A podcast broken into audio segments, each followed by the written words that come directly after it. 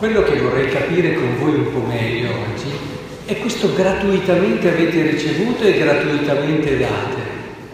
Perché del gratuito abbiamo tantissime idee, a partire da quelle economiche, a partire dalle pubblicità che vediamo, ma anche poi scendendo nel concreto, arrivando alla vita di tutti i giorni, dove facciamo una cosa senza cercare un compenso, senza cercare un ritorno, ma perché abbiamo capito quella cosa, perché siamo entrati nel mistero di quella cosa, ci siamo nutriti di quella cosa.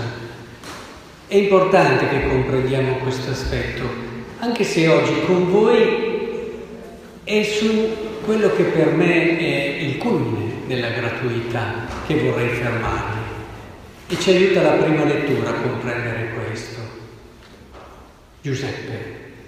Giuseppe aveva l'occasione e l'opportunità di far pagare ai suoi fratelli tutto il male che gli avevano fatto.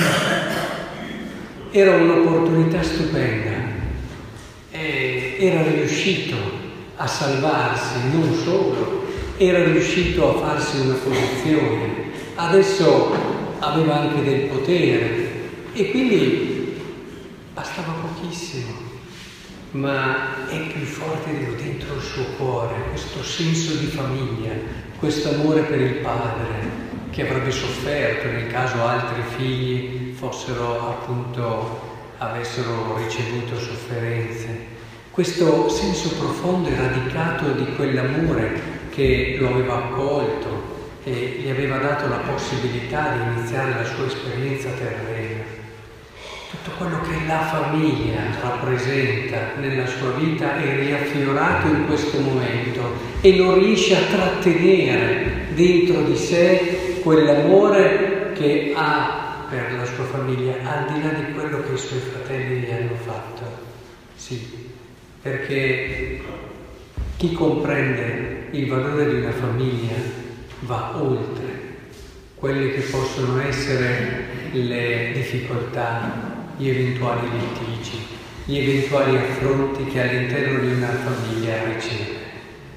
Anche perché è la famiglia il cuore, il luogo privilegiato dove noi viviamo e respiriamo quella gratuità, quell'amore pieno e libero quella gratuità che non è una gratuità, ecco, proprio la famiglia ce lo fa capire, perché quando pensiamo a gratuità non dobbiamo pensare a una forma quasi neurotica di uno che fa una cosa, io tanto non voglio niente, così non è, non è umano, non è neanche Cristo, ma la vera gratuità, lo accennavo prima, c'è perché io colgo un di più, ho trovato un tesoro e allora vendo tutti i beni. Cioè il Vangelo non ci ha detto vai a casa per vivere la tua libertà dalle cose, prendi tutto e buttalo via. Ci ha detto così. Il Vangelo ci ha detto trova un tesoro. Quando hai trovato il tesoro, vai a casa e prendi tutto. Non vendi tutto se non hai un tesoro. E allo stesso tempo più vivi il tesoro, più acquisisci quella libertà che ti permette di lasciare.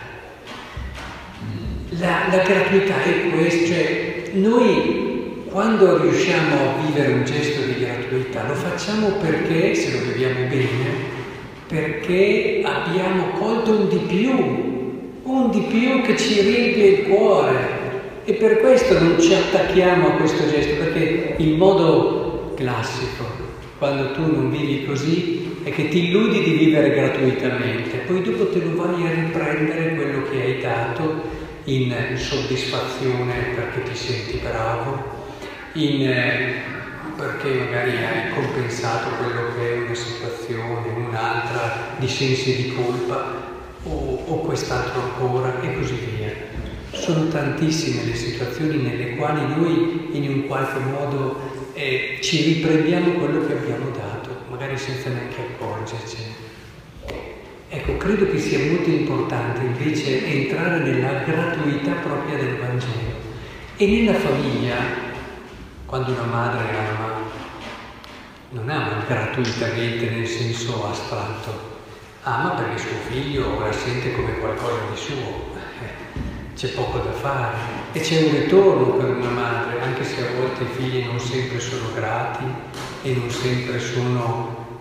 Ed è normale che si entri in questa prospettiva e si viva questa prospettiva nel modo più bello e nel modo più vero.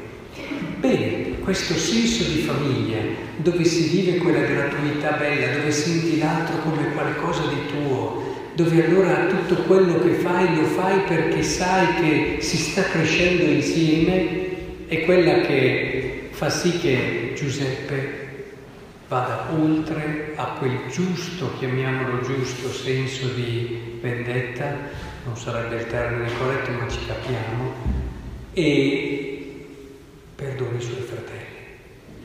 Infatti il gesto più alto di gratuità è questo quando noi rispondiamo al male con il bene.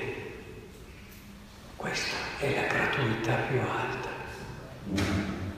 È inutile che facciamo tante cose se non siamo disposti magari, ma non dovete pensare a delle cose grosse.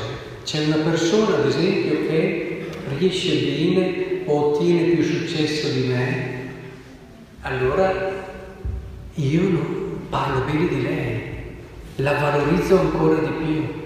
C'è una persona che in qualche modo eh, mi, mi, dà fastidio per certi aspetti, bene, pregherò per lei in modo speciale, particolare, l'aiuterò e la sorreggerò. E, e così via, insomma, potremmo fare tantissimi esempi molto quotidiani, tra i fratelli in una famiglia o tra i parenti, Sapete che c'è quel famoso detto, no? Parenti serpenti. E non è difficile che ci siano delle situazioni nelle quali ci sono delle incomprensioni, dove magari ci sono quelli che sono molto attaccati a dei beni o quelli che invece ignorano totalmente gli altri, prendono delle posizioni, non partecipano ai momenti di famiglia, quasi con un senso di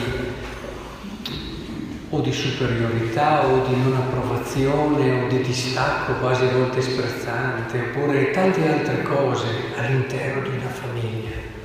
Ma la famiglia è uno dei beni più grandi e l'unico modo per farla fiorire, farla crescere è proprio rispondere e amare con il bene, sentendo che questa è una cosa che mi riguarda, è una cosa nostra, se io costruisco qualcosa di bello in quella famiglia e faccio qualcosa di buono, è mio.